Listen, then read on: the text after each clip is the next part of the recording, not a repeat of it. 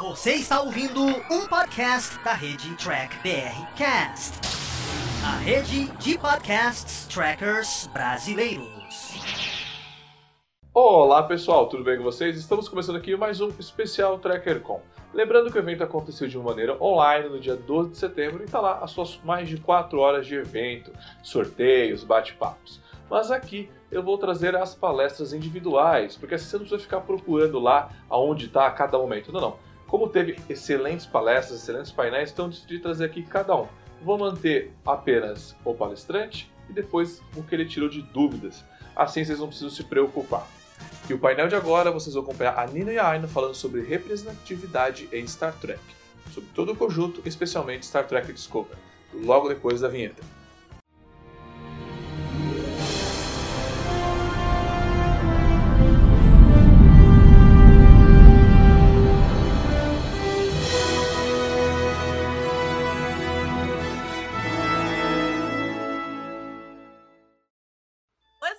Eu sou a E Nina, E nós somos as Nerd Waifus. e nós estamos aqui hoje na TrekkerCon para fazer esse painel sobre representatividade em Star Trek. E nós vamos começar esse painel falando de um tema polêmico, que são esses novos personagens aí de Discovery. Personagem trans, personagem não binário. É, esses personagens são a super novidade que nunca apareceu em Star Trek. E se é lacração e que mexeu com o fandom e tá todo mundo aí falando sobre eles. Ai, ih, meu Deus, meu gato tá louco. é, não, e o pessoal tá Sempre tem aquele povo do mimimi, né? Que fala que a gente que faz mimimi, né? A gente da, da lacrosfera que faz mimimi, mas eu só vejo mimimi do outro lado. É. Mas eu acho que esse, na verdade, é um mote geral, né? Discovery é só lacração? Não. O problema. Porque assim, a gente se fala muito que o grande problema de Discovery é a lacração. E eu discordo. Discordo totalmente. Totalmente. Por que, que eu discordo?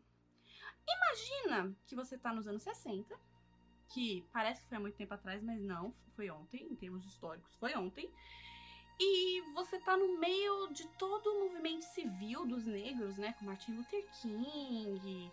E porque eu, ainda tinha segregação em vários estados dos Estados Unidos, né? Tipo, tem o restaurante de preto, o restaurante de branco. E você vai lá e coloca uma personagem negra na ponte de comando. Ela não é empregada, ela não serve o cafezinho, ela tá ali, ela tem uma patente, ela é tenente. Pô, isso em 60. Isso foi Gene Roddenberry lá na primeira série. Quem tava assistindo na época falou o seguinte: ai, é lacração essa série. então, assim, gente, se a gente parar pra pensar sobre é, essas quebras de paradigmas, né, essas coisas que foram feitas pra chocar, porque o objetivo é chegar e dizer: olha, é, isso aqui é pra ser diferente mesmo, é de propósito, a gente tá fazendo conscientemente pra quebrar estigmas e paradigmas na televisão é, mainstream, né? Na televisão do padrão que a gente passa na TV aberta. Então sempre foi lacração, né? Que a galera chama de lacração. A gente assume essa palavra pra, pra zoar vocês. Desculpa, gente. Pra vocês que são conservadores aí, é isso mesmo. Não, em 92 tem um episódio que a gente volta a falar mais pra frente na nossa conversa, que é o episódio do, da raça que é a gênera, né? Uhum. E esse episódio foi em 92. Esse episódio tem a minha idade. Só não ser. A criança. É, não mais criança, né? Eu já tenho quase 30 anos na cara. O que diz muito Deixa eu sobre. mexer nessa luz aí, vai falando. o que diz muito sobre o mundo, né? Porque a questão é que quando esse episódio passou, tem muito lugar que não passou esse episódio. Esse episódio foi censurado em vários lugares. O episódio do beijo lá, do beijo entre duas meninas em, Em Deep Space Nine, também foi censurado em vários lugares. Isso É. foi, tipo. Nos anos 90, Nos anos 90. gente. Então, tipo, Star Trek ele não tá fazendo polêmica por fazer polêmica, assim. Star Trek ele tá tentando quebrar esses preconceitos que o mundo tem e colocando isso no que seria a TV aberta. Inclusive, é, tem gente que até hoje não gosta da Janeway por falar que ela é tipo a pior capitã. Será que ela é a pior capitã de verdade? Ou você que não queria uma capitã mulher? É- é- essa coisa ficou, né, enraizada no fandom lá atrás, né, quando tinha em, em Voyager você tinha o vulcano negro, o primeiro vulcano negro, e nunca tinha tido, né? Então será que pode ter vulcano negro? Aí eles foram lá e colocaram. Por que não podia ter? Por que não podia ter? E aí foram lá e colocaram. Muita gente torceu o nariz, porque ai, a raça não tem. Por que, que não podia ter? Foram lá e colocaram. Então, assim, é, todos esses paradigmas que são quebrados são sempre quebrados sempre tem gente reclamando. E agora em Discovery tem gente reclamando de novo. Então, assim, vocês estão. Vira o disco, gente. E Discovery ele acaba sendo um pouco mais explícito em várias questões, exatamente porque ele não está na TV aberta, né? Todas as outras séries, elas passaram em TV aberta.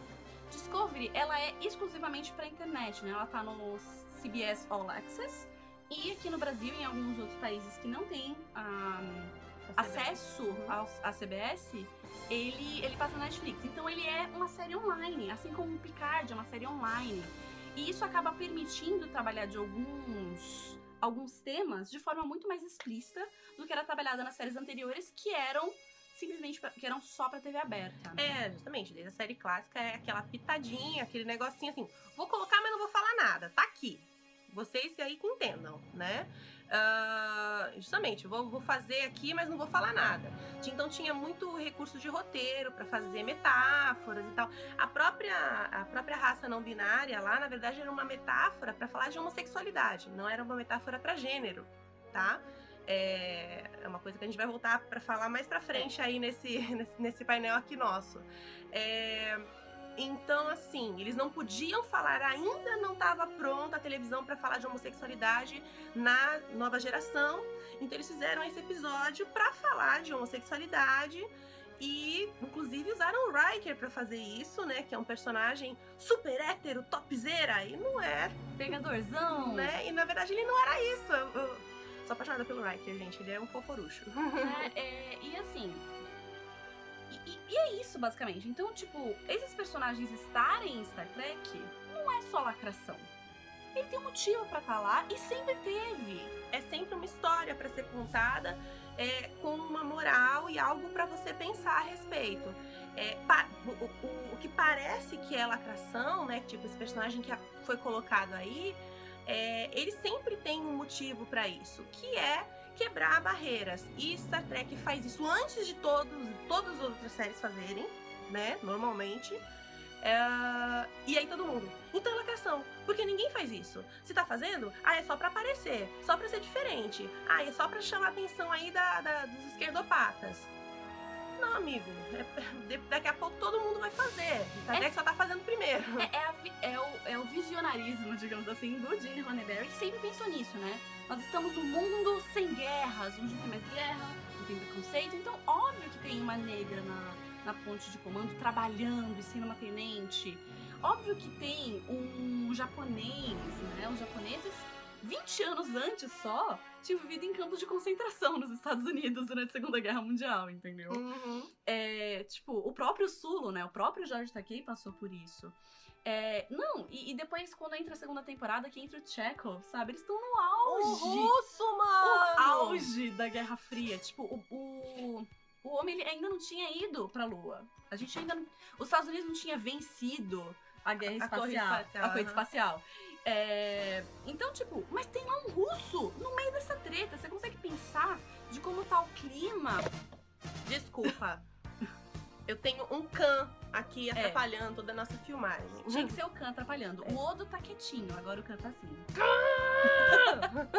é, Vai pra lá, vai pra vai lá. Não, ele continua aqui, ele vai continuar atrapalhando, tá, gente? E então, assim, tipo, hoje em dia, quando a gente olha de forma distanciada, a gente não consegue imaginar como era o sentimento. Mas eu, eu sempre bato nessa tecla. Eu lembro do ator que, que fazia o Chekhov, que eu não fugiu o nome, desculpa. Ele.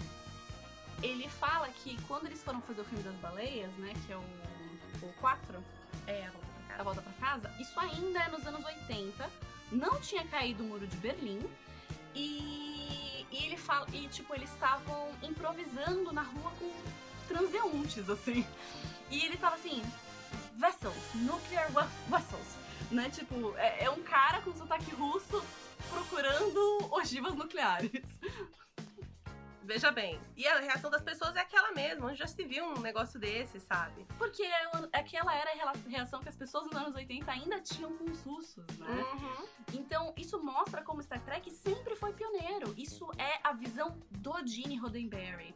né? Quando ele colocou uma psicóloga na ponte de comando em, em The Next Generation, foi porque ele pensou que no futuro será normalizado a questão de psicólogos. É, tipo, as pessoas vão fazer terapia, precisa que todo que uma nave familiar com uma missão longa tem que ter alguém ali para cuidar da saúde mental dessas pessoas.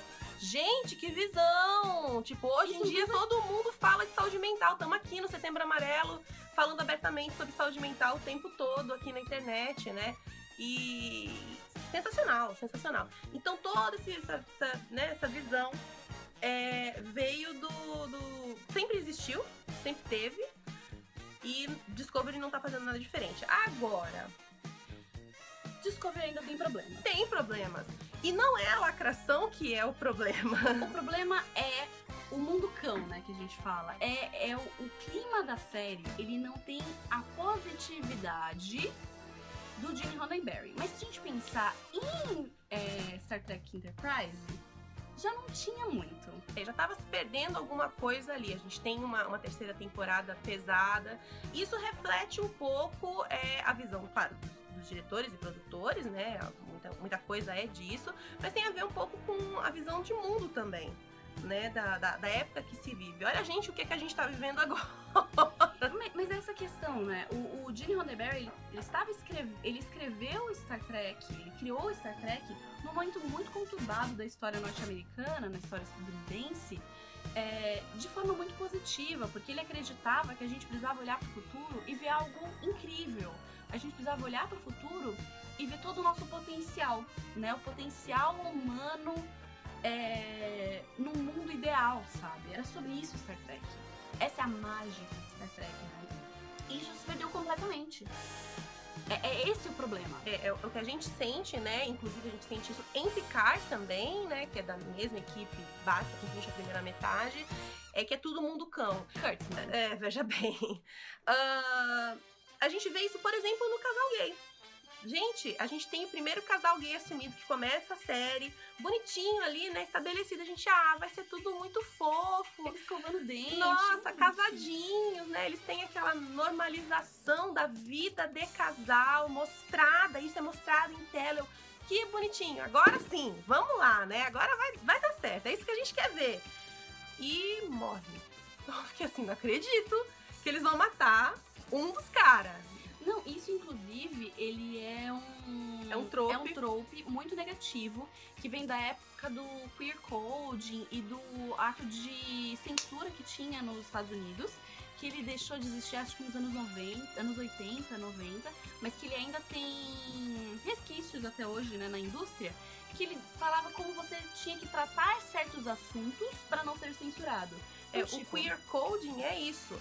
É, né, queer de, de enfim, do, do mundo LGBTQ, né?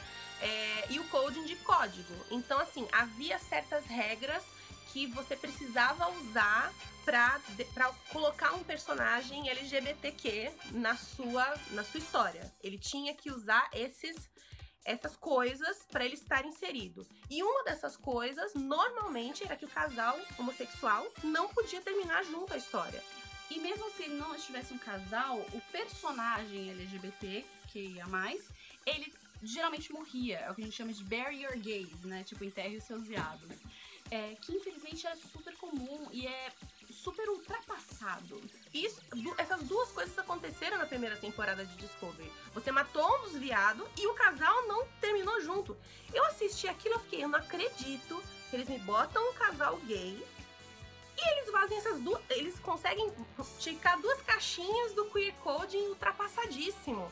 Que é o contrário de Star Trek. Star Trek é visionário, não é ultrapassado. Exatamente. A gente ficou assim, nossa, mano, mas assim, ninguém mais faz isso. Hoje em dia, todo mundo que tá aí trabalhando pela representatividade está trabalhando para fazer uma boa representatividade, não isso aí, né? E- é uma pena, porque a gente tem atores né, fantásticos, principalmente o, o Stamets, né? Que é, nossa, que incrível aquele menino. Anthony Rapp é da minha vida. É, né, um personagem ótimo, um ator ótimo. O ator, né, infelizmente, o personagem do, do médico a gente não tem chance de curtir muito e ele nem tá tão bem assim na série. Mas o Stamets tá ótimo. É, E aí você mata o outro e você fica, caraca, e agora? E aí perceberam a cagada que eles fizeram, claramente, porque o povo reclamou, né? E falou, gente, vocês não podem fazer isso. Eles, não, não, mas, mas a gente não fez. Aí trouxeram de volta. E foi meio merda também. Não, e por exemplo, é, existe muito o pessoal criticando a Michael, né? Uhum. Eu acho que o único problema sério da Michael é ser irmã do Spock.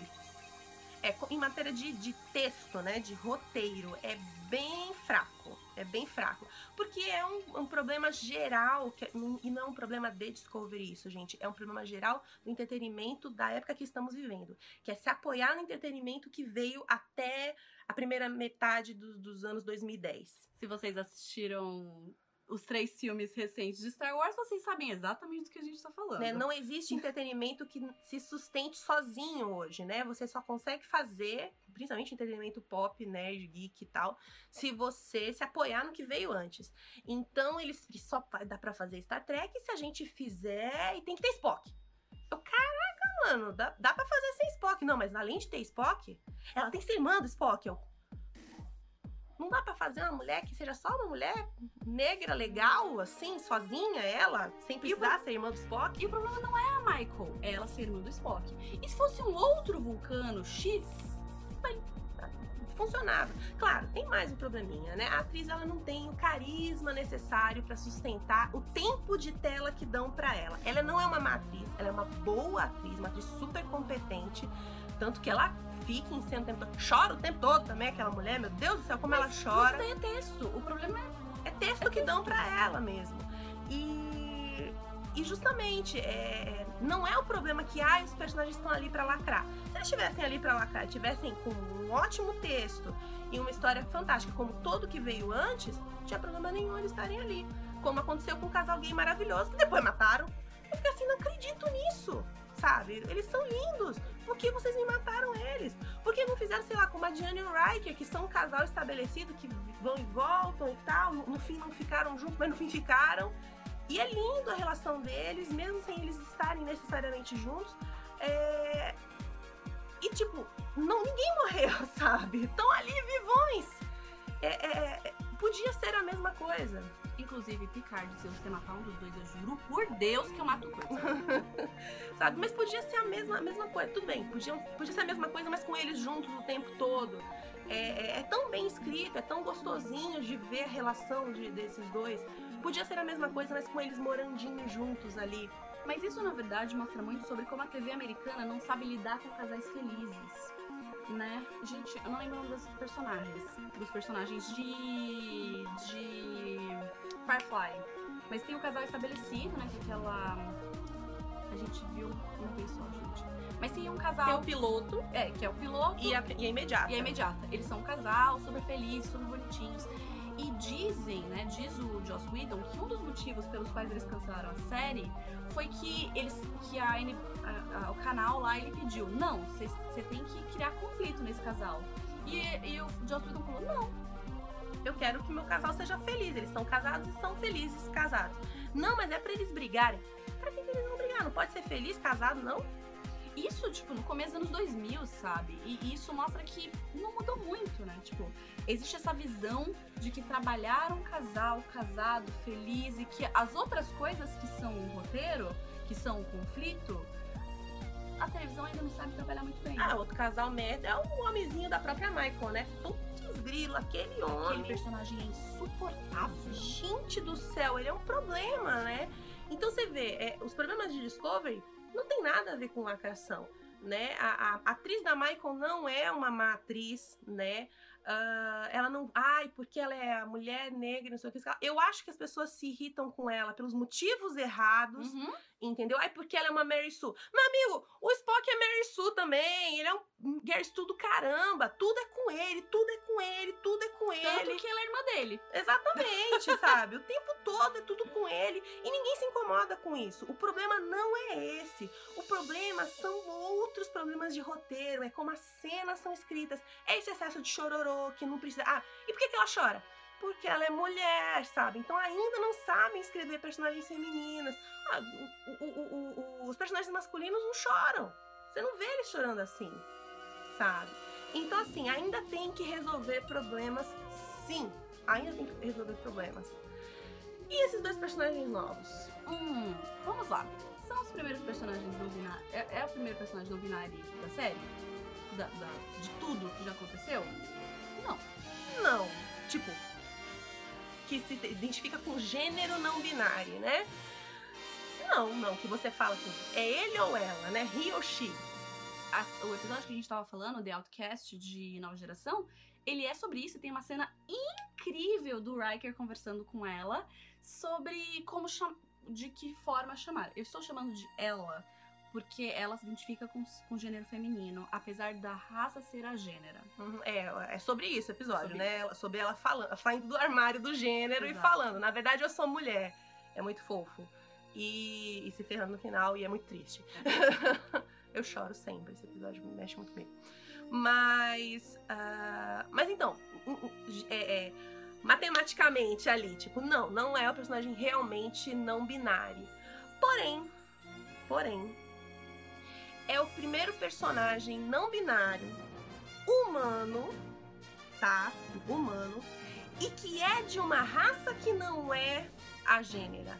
A raça humana, por si só, tem múltiplos gêneros, né? Nós temos, a princípio, né, o padrão, digamos assim, os gêneros ligados ao sexo biológico, né, masculino e feminino, e múltiplos gêneros pelos quais as pessoas se identificam, né? Os gêneros transgêneros, que as pessoas transgênero, transgenereiam.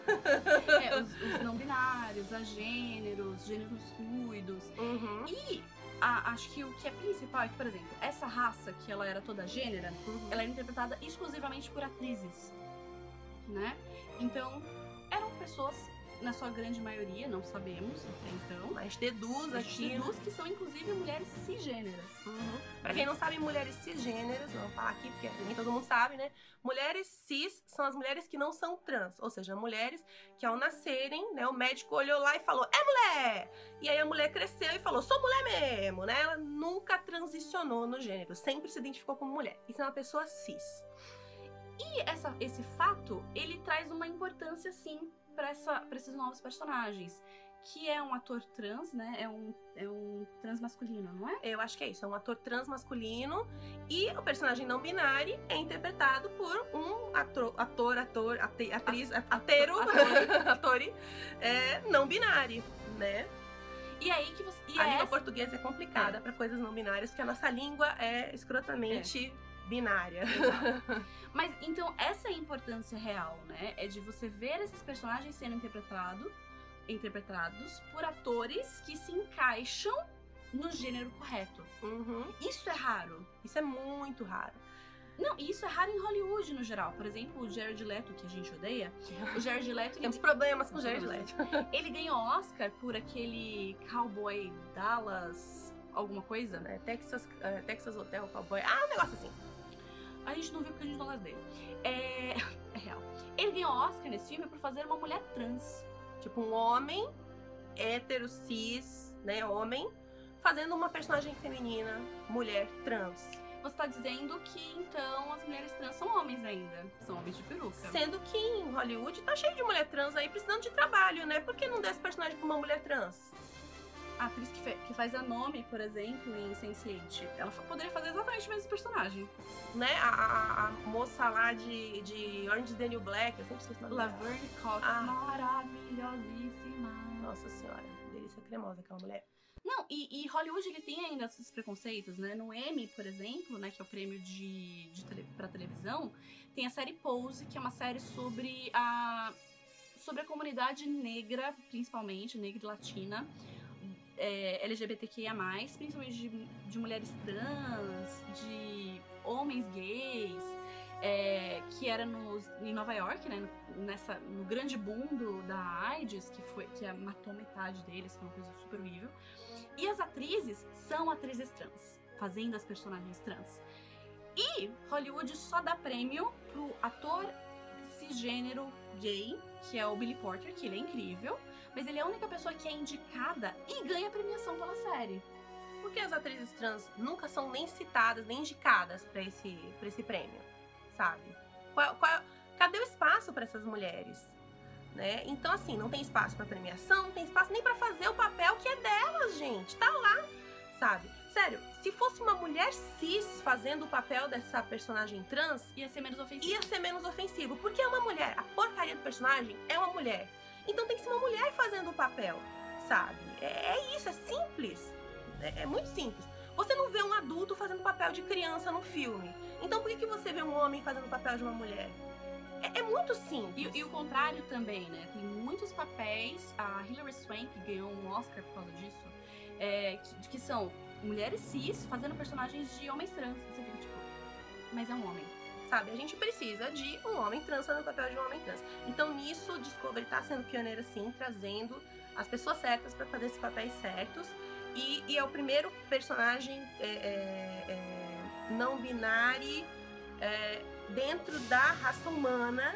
E para uma pessoa não binária assistindo, ela vai ver esse personagem se identificando como não binário e provavelmente vai ser abordada a não binariedade. A questão de gênero dele vai estar clara na tela. Coisa que não estava lá no episódio Outcast, porque era uma questão social da raça inteira. Aquele era o padrão da raça. Ele não, é, é, eles não estavam fora da normalidade, né? Do, do padrão da raça. E não era uma coisa tipo alienígenas muito exóticos sabe? É, era uma coisa esquisita. Lembrando que o episódio Outcast usa essa questão de gênero para falar de sexualidade. É uma metáfora. É, e na verdade, uma coisa que sempre me incomodou em Star Trek foi que esses personagens LGBTQIA, eles eram sempre personagens que não eram humanos. Ah, o pessoal tá falando também que a Dex é trans tenho minhas ressalvas para falar se a Dex é trans ou não. Eu considero a Dex gênero fluido. Talvez, talvez seja isso. A questão é a seguinte: o simbionte, o simbionte lá dentro da barriga dela tem todas as memórias dos outros hospedeiros. A Jadzia é uma mulher cis. A Jadzia é uma mulher cis. Sempre foi, sempre será. Só porque ela tem as memórias das outras pessoas, significa que ela tem tudo aquilo para ela também. Isso é muito. Fica muito em aberto. É, é. Significa que a partir do momento que ela pega o simbionte, pum, a sexualidade dela mudou. Pum, o gênero dela mudou. Peraí, vamos, vamos encarar isso aí com calma. Isso é muito delicado. Isso quer dizer que para ser trans, basta um bichinho na barriga? Pra pessoa trans não é uma coisa tão simples assim, É, sabe? Inclusive, Instalou chip no cérebro e virou trans. inclusive uma coisa que muito me incomodou na Dex foi que a, única- a primeira vez que a gente viu um beijo entre duas mulheres foi justa- justamente com a Dex, que é uma personagem extremamente sexualizada. Extremamente sexualizada. E foi justo com ela o, beijo o beijo entre mulheres, sabe? É, eu não tô chamando de beijo lésbico porque, nenhum, porque teoricamente nenhuma das duas é lésbica. É, esse beijo entre mulheres, ele foi, a primeira vez foi justamente com uma personagem hipersexualizada, sabe? E daí a gente cai também na sexualização das mulheres que amam mulheres, sabe? Uhum. Então sempre me incomodou muito coisas relacionadas a isso com a Dex. É, eu, eu sinto que a Dex, ela não é nem tão sexualizada. Sexualizada seria mais o 7 de 9, É. né? Mas a gente tem a questão da Dex ser mega liberal e tem essa coisa de ter o simbionte. Então, por causa disso, ela tem uma mente masculina. E aí a mente masculina faz ela ser super liberal. Essas coisas têm que ser vistas com muito, né? Com aquele grão de areia, assim, aquele é, grain of salt, que a É. gente fala em inglês. Não sei se em português tem uma expressão assim. Com, uma, com cuidado. É, com uma delicadeza, né? Principalmente porque nós não somos as pessoas que estão sendo representadas ali. No caso da Dex, a gente é. É, bom, nós somos porque nós somos um casal de mulheres, né? Mas nós não somos trans, né? Nós não somos uma mulher trans. É, nós não somos um homem trans, não somos uma pessoa trans. E aí? Né? Será que uma pessoa trans se sente representada pela Dex realmente? Olha isso assim, tipo, peraí, mas a Dex não passou por uma transição. Ela não nasceu num corpo que o médico chegou pra ela e disse: Você é o corpo tal. E aí ela teve aquela coisa tipo, caraca, não, meu, meu corpo tá, é, é outra coisa, não é isso que eu sou. Peraí. E, e tem todo aquele conflito, todas aquelas coisas e tal, e, e- e- transiciona, toda aquela experiência que uma pessoa trans passa na vida. E aí, é isso? E quem não passa por isso, de repente se sente eh, contemplado, porque tem pessoas que também não passam. A experiência trans varia muito de pessoa para pessoa, né? Será que se sente representado pela Dex? talvez com esse novo personagem Discovery seja o momento de se sentir realmente representado. Porque esse personagem é humano. É humano, é um, e é interpretado por uma pessoa trans. Exatamente. Que teve toda a vivência de pessoa trans aqui no nosso planeta, no, na nossa vida de verdade, sabe? E essa é, é- esse é o pioneirismo deste personagem, desses dois personagens que estão entrando agora, né? Uhum. Eles são personagens que são de uma minoria que já foi tratada assim anteriormente em Star Trek, mas muito pouco, apesar de já ter sido tratado, foi muito pouco, muito pontual. É, e são personagens que estão sendo são humanos, como você mesmo falou, e estão sendo interpretados por pessoas do gênero que o personagem tem. E isso, esse detalhe é o detalhe mais incrível disso tudo. E que aí sim a gente tem que aplaudir tudo isso que está acontecendo em, em Discovery, porque isso é muito raro em Hollywood. Uhum. E isso é pioneiro do jeito que o Gene Roddenberry ficaria orgulho- orgulhoso. Vamos esperar agora pra ver como é que eles vão aparecer, né? Vamos ver se não vai ser meio cagado também, porque a gente tava esperando esse personagem, esse casal gay, no fim, foi legal, mas não foi tão legal, né? Vamos ver se não vão fazer bobagem, se não vai ser aquele personagem só lá no fundo também, a gente tem que ver. Por enquanto, a gente tá gostando da expectativa, Exato, exato. né? Só o fato de terem dado papel para essas pessoas trabalharem é digno de nota. Não fez mais que obrigação, né? De- outras pessoas deveriam, mas vamos, vamos por aí, vamos nesse caminho. É, e é, falando da Dex, ou do Dex, né, do, Do simbionte. simbionte, existe a teoria de que talvez ele volte, né? Apareceu um trio lá e tá todo mundo, hum, Dex. Será? Será que teremos Dex? Mano, mas aí, aí vem, volta pro Spock, né? Todo simbionte trio tem seu Dex. Né? O todo vulcano tem que ser o Spock. Gente, tem outros. Vamos, vamos criar personagens novos aí, né? Exatamente.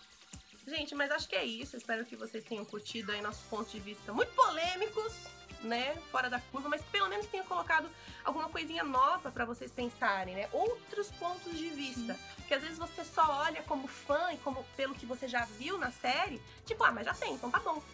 Será que tá bom? Será que você que não, não tem aquela experiência, né? Porque às vezes você é tipo um homem cis, hétero, branco, tarará, o rei de privilégios, né? E você não sabe a experiência de vida de uma pessoa que não tem, né? Que não tem toda essa representatividade. Como é que é pra eles se ver finalmente na tela de verdade lá? Será que vai ser legal? É, e é uma questão que às vezes a gente não consegue ver mesmo, né? Por exemplo, nós somos mulheres brancas. A gente. Ou É, e pra gente, é, a gente olha personagens negras e fica, nossa, que maneiro, né? Finalmente. Mas a gente não sente o que mulheres negras estão sentindo ao ver aqueles personagens, né? E é, é um exercício de se colocar no lugar das pessoas, né? É um exercício de empatia mesmo, né? Uhum. A gente foi ver Pantera Negra e eu lembro que a gente chorou o filme inteiro. A gente chorou o filme inteiro. O filme inteiro.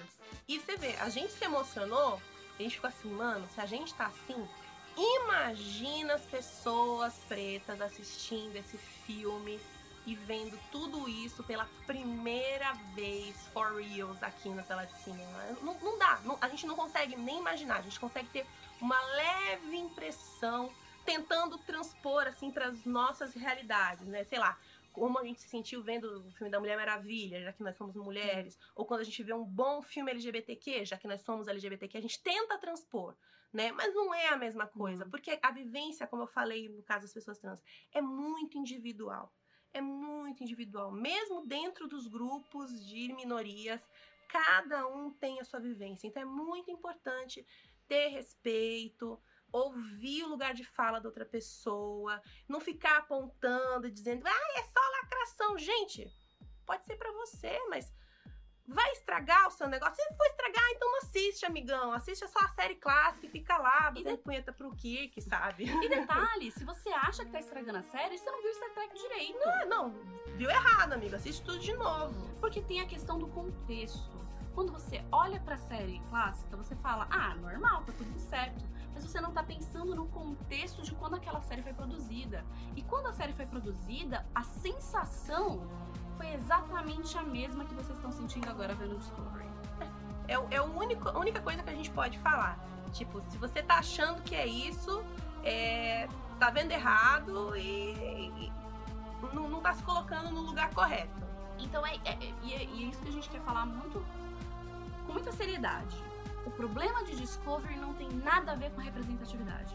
A representatividade de Discovery é a única coisa extremamente do Gene Roddenberry que tem nessa série.